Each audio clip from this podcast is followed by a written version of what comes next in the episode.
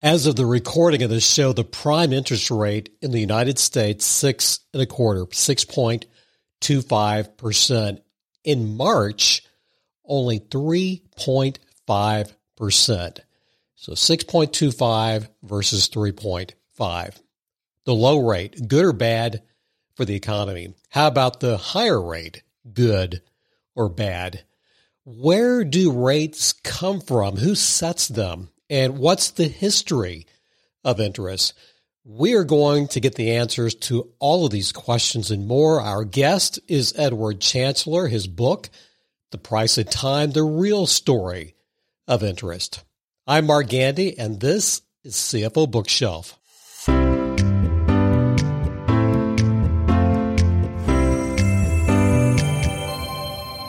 Again, our guest is Edward Chancellor. His book is The Price of Time. In a recent article in The Economist, I read where $10 trillion in interest had been paid globally last year. 10 trillion. I can't even comprehend that number. The first question I had for Edward was what comes to mind when he hears or sees a number like this? Well, uh, your you're giving me the denominator, yes. the interest charge, and then the question is, what's the numerator? And um, because you'd flagged this to me before we started speaking, I, I quickly looked up what the numerator is, and according uh, to the data I saw, the global debt estimate, and bearing in mind these est- these are just wild estimates, but the estimate is 300 trillion dollars of global debt. So, okay, so that, so what you're telling me is that the interest payment paid last year was 3.3%, to which I say that seems like quite a low figure historically. Now, there is a, you know, there's a great history of interest rates written by Sidney Homer and Richard Sylla. Sidney Homer was, uh, I think, head of research at Salomon Brothers in its glory days. And uh, Dick Sylla uh, is a um, finance his, his history teacher professor at NYU who sort of did the book with with or updated Sidney Homer's original book. So Dick Sylla says the average rate of interest uh, o- uh, over time is around six percent. So your ten trillion is actually um, just above half the average rate of interest one might have expected over the great arc of history. Now, that that doesn't mean the sum is also not quite a large sum, and this is this is the problem that I think we'll probably get down to, which is that interest rates have been extremely low around the world in most places uh, for the last at least for the last 12 13 years now the natural reaction of individuals, companies, and governments is to target an acceptable level of debt service. Um, and what's, you know, for, uh, collected in aggregate, what's called the debt service ratio. So what has happened is that um, as interest rates come down, the actual amount of interest paid has remained relatively constant, but the amount of debt that it's being that it's supporting is much larger. So had you said to me, hmm, global debt is 300 trillion, uh, 300 trillion dollars, I would have said, yeah, that's quite a big sum. I wonder whether it's going to be paid off. Your book has to be the most analytical analysis. That's that's needless redundancy. This is the deepest dive analytically I've ever read on this topic, and we're going to get into some of the history that you uh, unearthed in a few minutes. My question is, where did this fascination come from? Because again, I'm reading the first chapter. It's like, holy cow! He had to have taken months, if not more, uh, more than a year, just that you're smiling. Uh, where did this fascination come from? more than a year. I mean, I don't know. I mean, you know, the the the artist, uh, the American 19th century artist um, James McNeill Whistler was uh, in court um, because he was accused of overcharging for a picture, and the, the, judge said to him, "How long did it take? This this painting only took you half a day to paint." And and Whistler said, "Yes, and the genius of a lifetime." I'm not saying that this book took me the genius of a lifetime, but I think I've been thinking around the topic of interest um, and what it did, and particularly bearing in mind that my sort of earlier background was writing about speculative bubbles, which we'll talk about in a, in a second. Uh, I, I think I've been thinking about that roughly for the last 20 years. And then during the period of the global credit boom, I, I wrote a report for a, a hedge fund manager in in in London, um, macro hedge fund manager, and that was quite a long sort of um, hundred thousand word report, which was called Crunch Time for Credit, and it was really looking at the global credit boom, and there was quite a lot of stuff about interest there. Then uh, afterwards, I got a job uh, with the Boston investment firm GMO, uh, run by Jeremy Grantham, and I was there sort of, you know, um, you know, throughout the global financial crisis and the immediate aftermath. And as you remember, uh, you know, interest rates came down, you know, Fed funds rate came down to zero after the global financial crisis, and um, Fed expanded its balance sheet.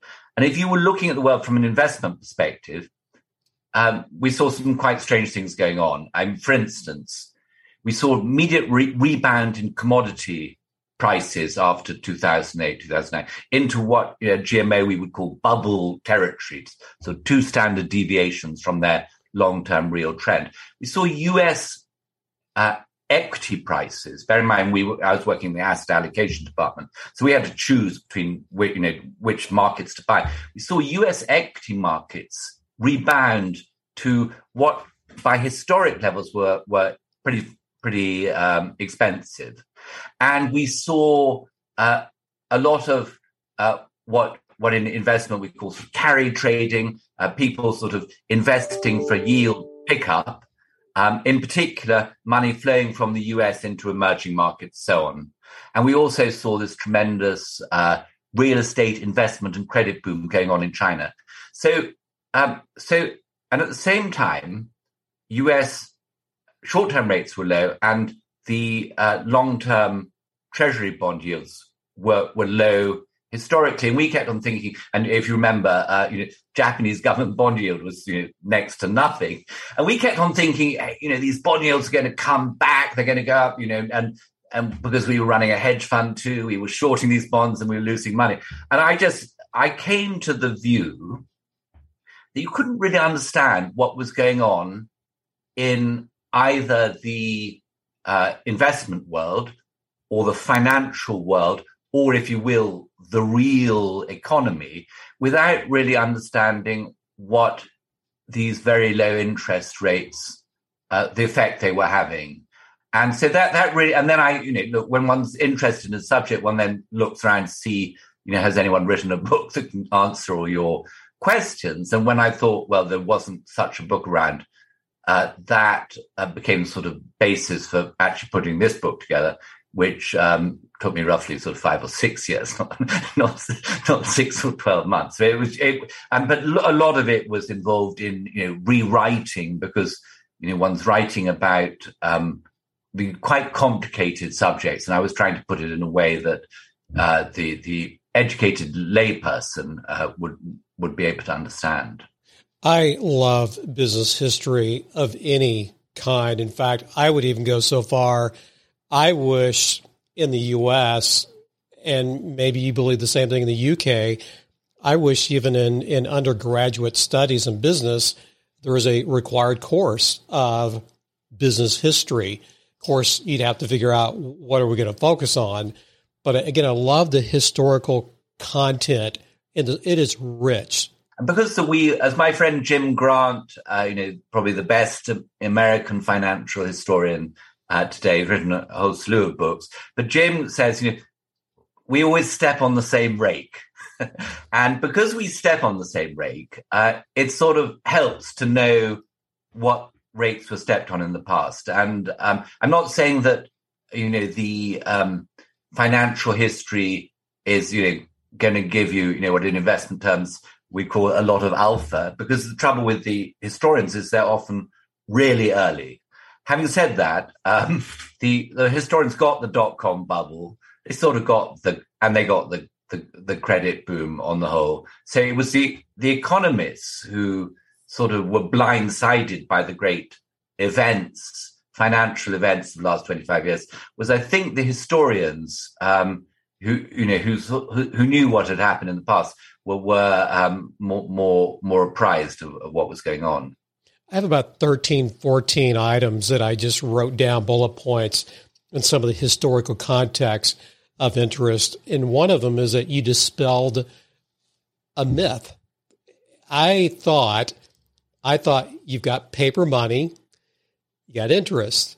No, interest predated uh, currency, right? If keep things simple, you can think of sort of uh, precious metals.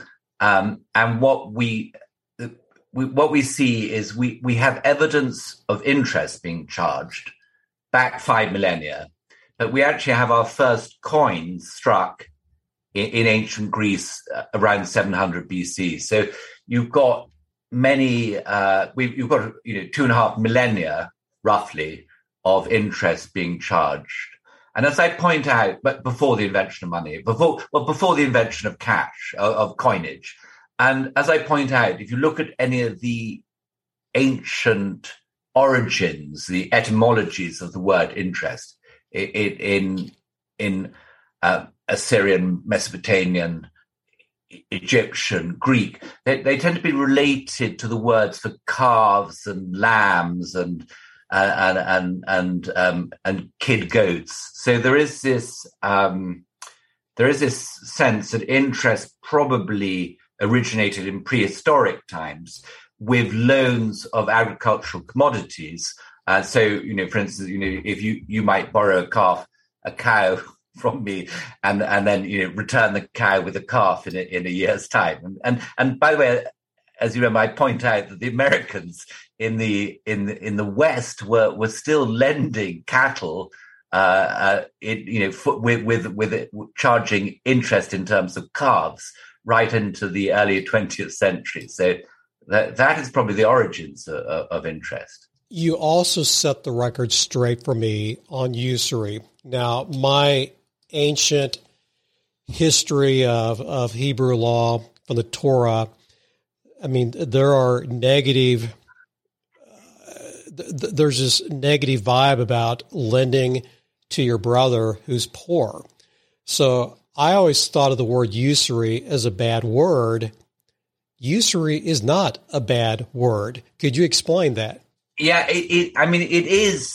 Um, it, it is you. It, it I think I cite at one stage a definition of this great uh, English legal scholar, William Blackstone, writing, I think, in the 18th century, where he says uh, that the lending of, of money for gain is, is known as usury by those who disapprove of it and interest by those who approve of it. So I'm that's paraphrasing. Um, if you go, so the, the, the, the word usury comes from the Latin usus, meaning right. use. Uh, there is this. Um, I, I point out. I think there's a misunderstanding about the nature of lending and the charging of interest or usury that goes back to ancient times, um, where and you can and I cite you know the philosopher Greek philosopher Aristotle, where he says you know it's wrong to charge uh, usury uh, because money is intended for exchange and does not increase of itself. And I mean, first of all, it's not quite clear why, where Aristotle got this idea that it, money should use only for exchange, because money, as we know, is also store, or at least it was until this year, it was a store of value, and you, it was a way of carrying value through time. Now, when you um, if you lend uh, something to a person and demand it immediately back with an increment, interest or usury, then that uh, is is quite patently a sort of unfair transaction because then one really would be charging more than than uh, for, than one had given. However, if you give someone the use of something, whether it's money, a cow, a, a sack of corn, or or even you know the the use of a house uh, over a period of time, that period of time has value, and it, it obviously has value if something is being put to a commercial use because you can rent out the house, you can take, you can sow the corn, you can breed from the cattle, from the cat, from the cow, or if it's capital, which incidentally also derives from the word for cow.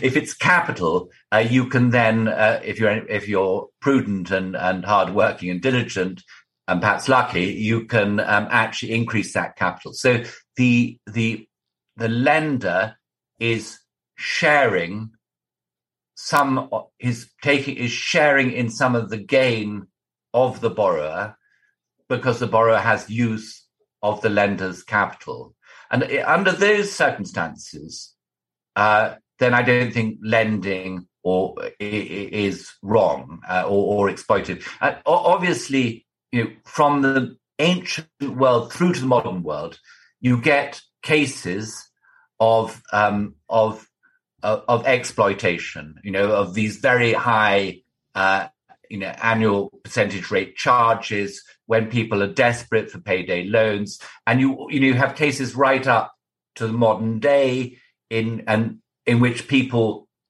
uh, perhaps poor peasant farmers, c- fall into a state of debt bondage because the interest payments are too high. And this is, I mean, if you go back to the sort of Hebrew injunctions against uh, uh, against um, lending usury. There was this word, you know, neshek, uh, meaning a, a, serpent's bite. Yeah, and so so in a way, yes, you know, in, in an agricultural or primitive economy, high rates of interest can be exploitive and lead to debt bondage and slavery at times. But in an in a modern economy, uh, interest. I mean, I'm not talking about whether it's too high or too low for timing, but uh, uh, let's say a fair rate of interest is is one in, in which both the uh, borrower and the lender derive uh, an equal advantage. One of my interpretations of what you just said is interest. It's on the title of the book. Is the price of time? Great definition, but to extend that, there is a value. Now, by the way, I'm using your words. There is a value to time for both the lender and the borrower. So to me, that makes sense. And it puts usury, in my opinion, in its proper context. There's not that negative yes, connotation. But, but actually, goes slightly further than that, and um, and say that human beings, being naturally impatient creatures, prefer their benefits today than at some future date. So that the, the present is more valuable than future. If someone says, I'm going to give you something in five years' time and or give it to you today, you prefer to have it today, not not just because you get the use of it over that, you know, now, but also, in fact, there's an uncertainty in the future. So you don't even know re- really whether you're going to get it in five years' time. So, so this, the, what what the economists call time preference, uh, which um, the the great American economist Irving Fisher called um, crystalli- crystallized impatience is, is, the interest. And see, what, what, what, what is interesting is that actually, even if you have a completely non-monetary economy, so take, if you, even if you lived in a world without money, only with barter, or, or go, or even if you live in a, in a communist society, in which the state is, um, is determining the allocation of capital and consumption. So you still have interest embedded in people's behavior or the time preference. So it, it is it is as going back to Irving Fisher, and this is really a key insight, is that interest is an omnipresent phenomenon. It, you can't see it, but it is there everywhere. And where I'm, I didn't actually put this in the book, so this is sort of thought I had after the book. Because in the towards the end of the book, I discuss Warren Buffett saying, making a comment about valuation and interest, where he says, if you remember, uh, you know, uh, interest is to valuation what gravity is to matter, and and and what what Buffett's saying there is trying to explain why all these asset prices were so high a couple of years ago, and now I'm thinking about uh, his, Buffett's use of the term gravity. Now you can see interest, if it's omnipresent, is like a sort of gravitational force around the entire economy, financial system, and, if you will, human civilization. I mean that that's sort of talking it up slightly, but I think I think there's an element of truth in that comment. I'd never heard that. And by the way, just a quick shout out. You mentioned the marshmallow test, and I was wondering if he's going to bring that up, but we'll, we'll say that for a, another time. Hey, one more thing. So every every CEO, every CFO, we know what interest is. Well, when we think of interest, we think of it as being that line item near the bottom of the, the P&L. But I do want to talk, sticking to history just for a little bit more, if it's okay. Where did interest rates come from? And this is, again, one of my favorite parts of the book because you talk about the Roman Empire, you, you talk about these different societies. And in your answer, if you don't mind, could you also include the U curve which is also I love that, and you're smiling. But again, where where did interest rates come from? And we're to by the way, let's say you can say you can start with post Renaissance, or if you want to go a little bit pre Renaissance, that's fine too. The different civilizations tended to have had different rates of interest. So the Bab, the Mesopotamians, Babylonians had their own their own interests, which were sort of um, twenty and thirty percent, depending on sort of silver and barley loans. The, the Greeks' interest, the ancient Greeks' interest, was around ten percent, and then the Romans complicatedly have a sort of twelve percent average. So, and and actually, if you go through to the modern day, we've had these different sort of currency regimes over the last 150 years. Gold standard, something called the gold exchange standard. Then we had the sort of Bretton Woods post-war system. And then we've got the sort of free-for-all we have today called the dollar standard.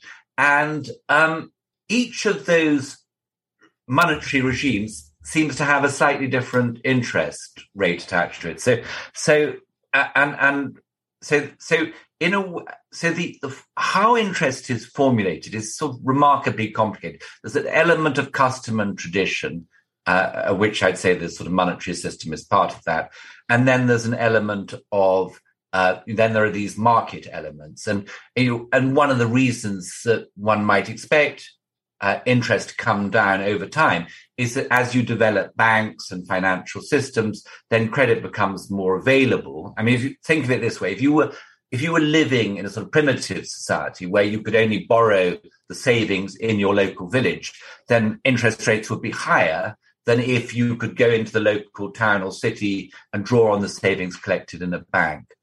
Um, now to the U shape. This is why I laugh at the U shape because it, it so happens that as a civilization, and this is true, and this is an observation of Sidney Homer, is that as civilization establishes itself, a great civilization, um, such as the Mesopotamians, Babylonians, Greeks, Romans, then in each case, the, the and, and then I would say going a bit further forward to sort of the, the dominance of the Dutch in the in the sort of 17th and 18th century, because they were of leading financiers that period. The interest rates come down uh, from a high level. They sort of trough for a long period, and then they, as the civilization or the dominance of that um, civilization fails, then um, the rates uh, come up pretty sharply. Uh, and the reason I the reason I smile is when I write this, I say this is hardly you know, a comforting thought because we've just been going through the lowest interest rates in history. So if you're looking at, you know, I'm not saying you know singling out the US, but you know, look at the rates. They you know they came down. I mean, over the last you know 40 years, um, you know, from the high double digits down to close to zero. I mean, obviously the you know companies and so on paying you know well, you know companies with blue chip credits paying you know a few hundred you know a couple of hundred basis points more, but still very low rates, and and so that um, yeah, I, I'm not saying that that pattern repeats itself, but you see it there historically. We'll be right back. Money is all around us, and we think about it more than almost every other aspect of our lives. But how can we make more of it, and what's our drive for building wealth beyond just the numbers in our bank account?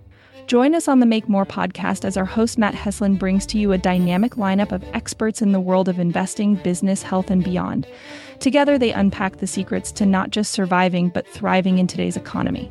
It's about more than just wealth. It's about crafting life experiences, seizing opportunities, and building a legacy. Subscribe now to the Make More with Matt Heslin podcast and join us every week for new expert insights and inspiration.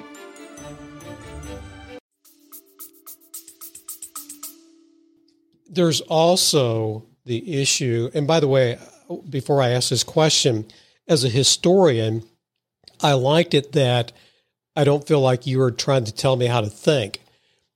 It's almost like the history is guiding my thought process. And this leads up to one of your big ideas. I'm going to use one of the manias, uh, the Mississippi bubble crisis. And by the way, uh, I need to pl- I need to share, be transparent with my ignorance. I did not remember that crisis, the Mississippi bubble crisis. So interest rates start to go down and then people start to make some very foolish investments. And I think this may be in France, but this is just one example of what happens when rates go down. You want to pick it up from there? The Mississippi bubble, as it's known to posterity, is this um, events that took place uh, in in the in the second decade of the 18th century in France, know, towards the end, so 17, 17 let's say 1718 to 1720. And um, what's interesting for you know to the modern observer is this was a time when um, this Scotsman called John Law uh, came to France. He got the ear of the ruler of France, uh, and he said, you know, I'm going to, you know, the trouble with France is your debts are too high and your interest payments are too high, and we have you know economic stagnation. So, and I you know these are you know, roughly you know, I mean I'm stretching a bit, but I can say these are roughly the conditions that prevailed at the end of the global financial crisis. Exactly, I agree, definitely. And then so what Law said is, I'm going to get rid of gold as a currency. I'm going to replace it with paper, uh, with a paper currency, and I'm going to bring interest rates down, uh, which he does by printing money, and at the same time, he's because you know Law is a man who you know who hasn't heard of a conflict of interest. So he's he's both France's um, uh, sort of finance minister. He's France's uh, head governor of the central bank, but he's also the uh, chief executive, chairman, and largest shareholder in in a company called the Mississippi Company, what we call the Mississippi Company, which you know owned half of the current United States, where probably where you're sitting today was once part of the territory of Louisiana that was part of the Mississippi Company, and a whole lot more. And uh, so when Law, and this is particularly interesting, when Law, when Law central bank printed the money, it didn't sort of distribute it, you know, around the country. The money was used to buy Mississippi Company shares. And the Mississippi Company shares, uh, as a result of these uh, monetary facilitated uh, purchases or loan facilitated uh, purchases, uh, they, they, they increased 20 fold over a very short period of time. And um, then everything went wrong. Uh, the money that initially had been used to purchase Miss, Mississippi Company shares sort of leaked into the uh, wider economy. There was massive inflation. People lost confidence in Law's paper currency. They wanted to realize their profits, take their money out of the country, or sell their Mississippi shares and turn it into gold. Uh, and this is the time in which the term realization is actually used as, as actually selling an asset and realizing a profit. And Law then had to sort of scrap the scheme. He, he, he basically devalued the current, the notes, and he tried, and the, when the share price came down, he tried to peg the share price, and that didn't work. And then eventually Law just, you know, fled the country, uh, and the whole scheme collapsed, and the, and the, and the paper currency was got rid of, and, and the French went back to a gold-based currency.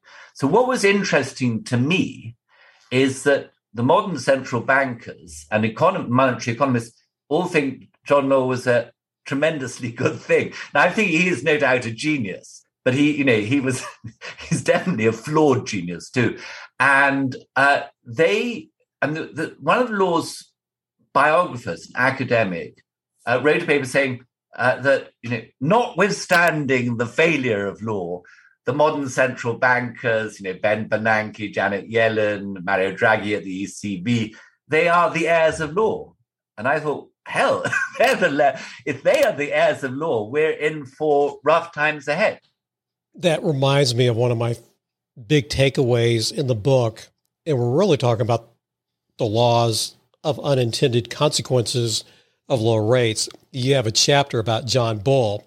Uh, John and I paraphrase uh, people can stand a great deal, but they can't stand uh, two uh, percent.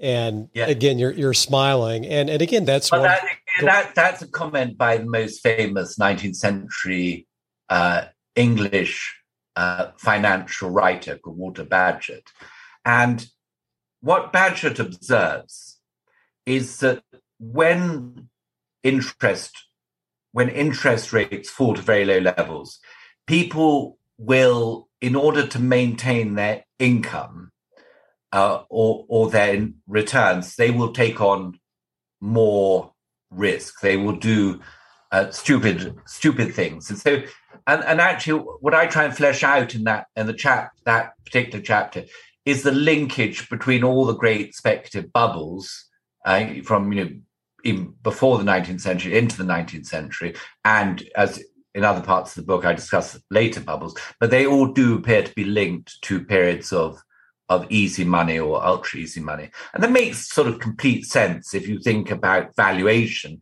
In it is it, because the discount rate uh, that you you you apply to valuation, uh, you know, you you apply has obviously a huge impact on on valuation. And in fact, Law himself um, said, you know, back in the early 80s, the future is always at a discount. So Law, Law completely understood. And when his his Mississippi company was trading on a price earnings ratio of 50 times and a, and a, and a dividend yield of 2%. And Law, Law said, hey, um, there's no problem with that because the low interest rates, I, he brought interest rates down to 2%. The low interest rates validated the value of the Mississippi company. Now, if you think about it, we were hearing, you know, exactly the same a year or so ago. Yeah? And even the Fed, Federal Reserve, I'm not criticizing it, but the Federal Reserve has an evaluation model for equities which compares the, the yield on, on a 10 year treasury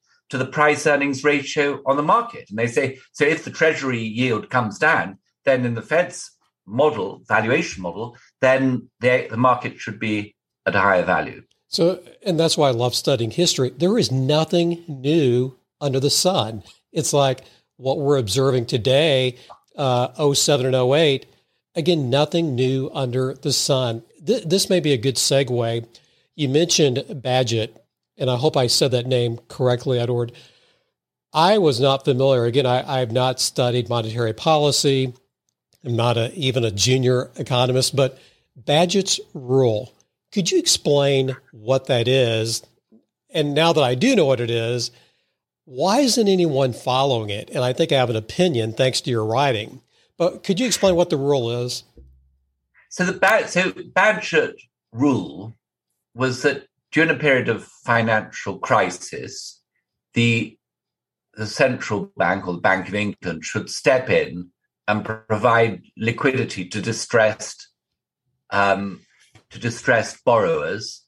Uh, but he laid some some um, some conditions, which is that they were to lend against high quality, collateral at a at a high rate, charge high for for a short period of time. And um, you, you know, like all good ideas, well, I'm, you know, let's assume it's a good idea, but you know, they become corrupted with overuse, and um, and so by the time of you know the global financial crisis, um, and if one includes what we call quantitative easing (QE) as you know an application of the Bagehot rule of, of the central bank buying securities, uh, what you find is that they were, um, you know, at least in the early stages of the crisis, uh, lending against low quality collateral and not at a premium rate. And then, you know, these emergency measures remained in place.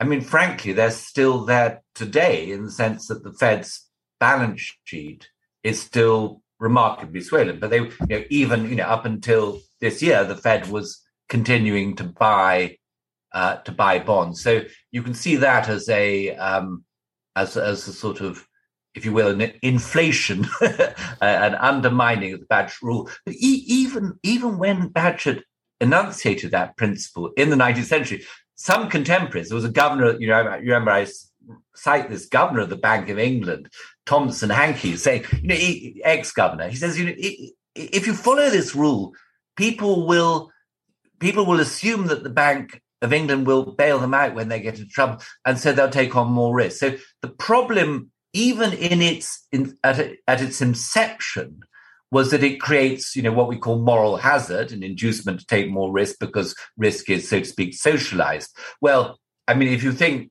what's happened in the last 13 years or so, um, there's been a huge amount of socialization of risk. And, and the more you socialize risk, the more risk people will take. So, if you will, the more fra- you know, the, the, the system itself becomes more fragile.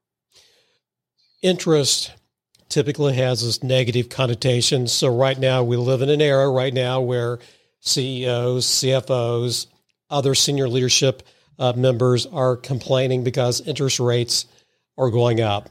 So, here's a question I've been anxious I've been anxious to ask you. Let's say you're doing a TED Talk. You're doing a TED Talk and your audience chief executive officers, chief financial officers. You got about 9 minutes. And they're they're they're already upset and going to be complaining because interest their interest payments are going to be going up. What can you say to them to give them some perspective I know the pain's not going to go away because they still have to write the check. So I would say that the prudent CFO, like you, who has a knowledge of history, would have seen that the short-term rates were at their were extraordinary low levels, and they would have then said, "Okay, we're going to we're going to term out our borrowing. We'll borrow long dated, and we will, so to speak, prepare ourselves for the hundred year flood because uh, it, it, the rates the, the argument of my book is that these extraordinary low rates were a um, it was sort of were, were a sort of bomb t- t- ticking time bomb in the system. So the prudent CFO uh, would have would have termed out their debt. They would also have avoided what we call financialization, engaging too much in in financial engineering of their profits by by exchanging debt for equity. Uh, that was, you know, that that was, you know, when interest rates were very low, providing your, as you know, it, providing your cost of borrowing is below your uh, return on equity, you can boost your return on equity and your earnings per share by buying back the debt. But the trouble is, you know, those times don't always last. And if you retire all your equity, uh, your equity is a buffer. So going forward, um, frankly, I think you have to say that the age of financial engineering, which roughly runs actually from 1982, because I, I point out in the book, share, bu- share buybacks were legalized in 1982. The whole LBO boom takes off with his Gibson greetings cards in roughly that period. And so you've had this period of, of financial engineering, whether it's private equity or buybacks, and it's gone for 40 years, and it, it was off the back of a long bull market in bonds in which interest rates were going down. Now, as I point out in the book, uh, you know, interest rate cycles tend to last for decades. So we don't know the future, but if we're lo- if we're looking to what happened in the past, you could be expecting bond yields to rise, you know, possibly for the next three or four decades, the rest of your career. In which case, uh, you don't want to be. And now we're moving into an inflationary period in which you know you're going to have to start paying an inflation premium on your interest. So you, you know the companies that have sound balance sheets and not and are not uh, and are not exposed to rising and volatile interest rates, that are not over levered, that have more equity, they will be in a better position, uh, you know, go, going forward. In other words, the, there should be a return to to prudence, to financial prudence in the management of companies, and that really is not a bad thing in the long run.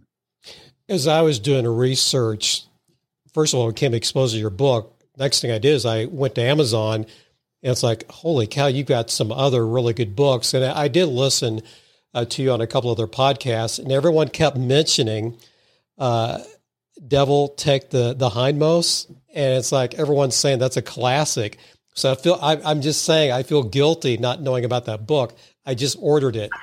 The, the question, the question I so have. That book, that book is, in a way, a simpler book than this. It's a history of financial speculation. So there is some overlap.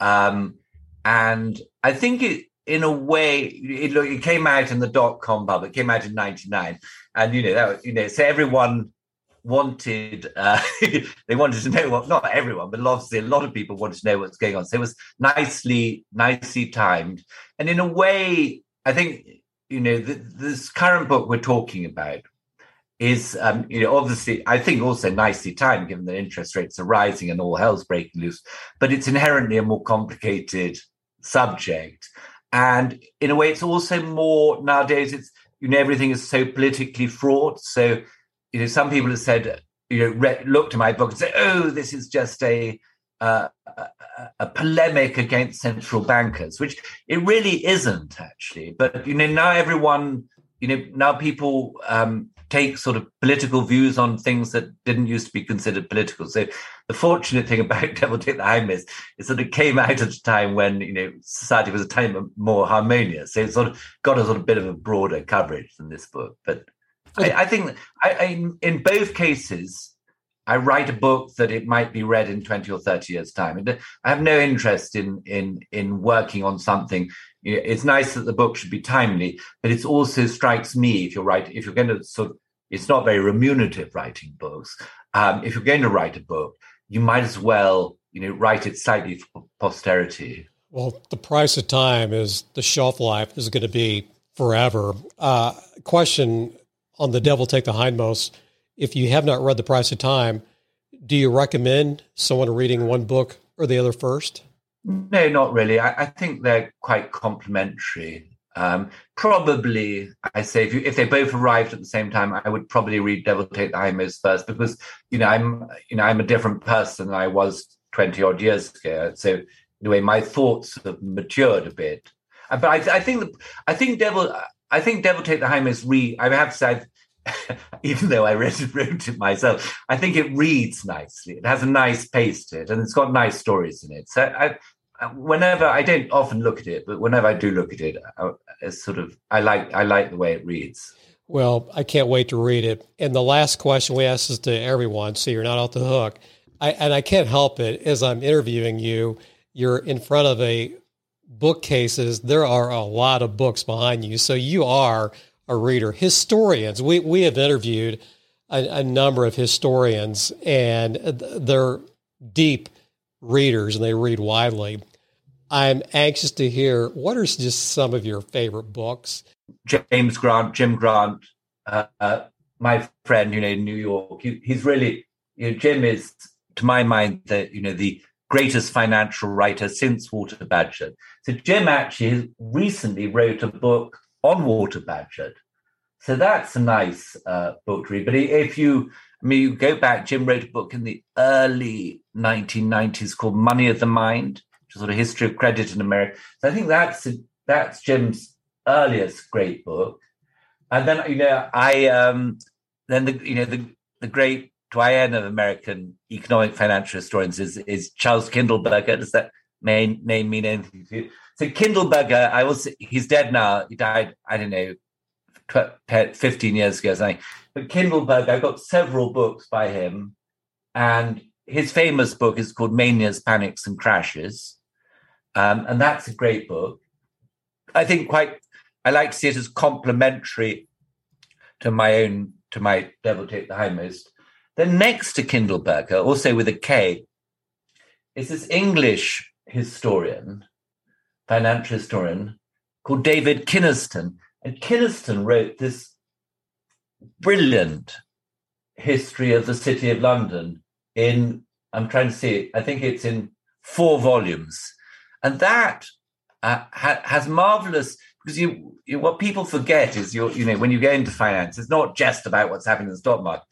Or, or in the money markets, whatever. It's also, you know, the lives people were leading, and and so he's written really a sort of social history of the city of London around the great events from you know the you know time of the establishment of Bank of England in the late 17th century right through to you know the mo- modern period. So that I mean I'm not saying that's for everybody that book, but I you know I'm I'm tremendously impressed. I couldn't do it myself. I mean I, I am very impressed by it. Oh, one other thing because we've been talking about uh, John Law uh, there's a very good biography of John Law that came out uh, three or four years ago by someone called James Buchan, and it's called A Scottish Ad- Adventurer of the 18th Century. So, if any of your listeners, enticed by our conversation on the Mississippi Company, want to read more, I'd strongly recommend James excellent. Buchan's. This is excellent. Uh, by the way, th- thank you for writing the book. Uh, now I'm intrigued. I wonder what he's going to write next but we may have to wait a while. I think I'm gonna. I might work. So my old boss Jeremy Grantham, who's a bit of a legend in America, uh, Jeremy wants to put it wants to do a, a biography or autobiography. So I think I might help Jeremy on that project because I'm very fond of Jeremy. Uh, and he has lots of interesting stories. And then I'm doing some work on inflation. So whether that sort of turns in, I, I could sort of see that that if I had a, a book on inflation or history of inflation that was parallel, you know, that if I'd done speculation, interest, and inflation, they would all sort of work together. So I think it's inflation is a you know very difficult topic as we're discovering now. You know, it's it's very complex, um, very misunderstood. So I'm thinking that perhaps that's going to be my next project. Edward Chancellor of the book, The Price of Time, The Real Story of Interest. You are awesome. Thank you very much for being a part of the show. I enjoyed it. Thanks a lot. You are listening to CFO Bookshelf lifelong learning for financial leaders. And now, back to our host, Mark Gandy. It's book club time, and that means a few questions are in order. Number one Is usury a bad word? If so, why? And if not, Explain the origin of that word. Number two, did interest predate currency? And what was interest most commonly tied to, according to the discussion we had with Edward? Number three, you heard about the Mississippi Company bubble. Are there commonalities between that story and the dot com bubble? Number four. What are some of the unintended consequences of low interest rates? And number five, what is Bagehot's rule and do you believe in it?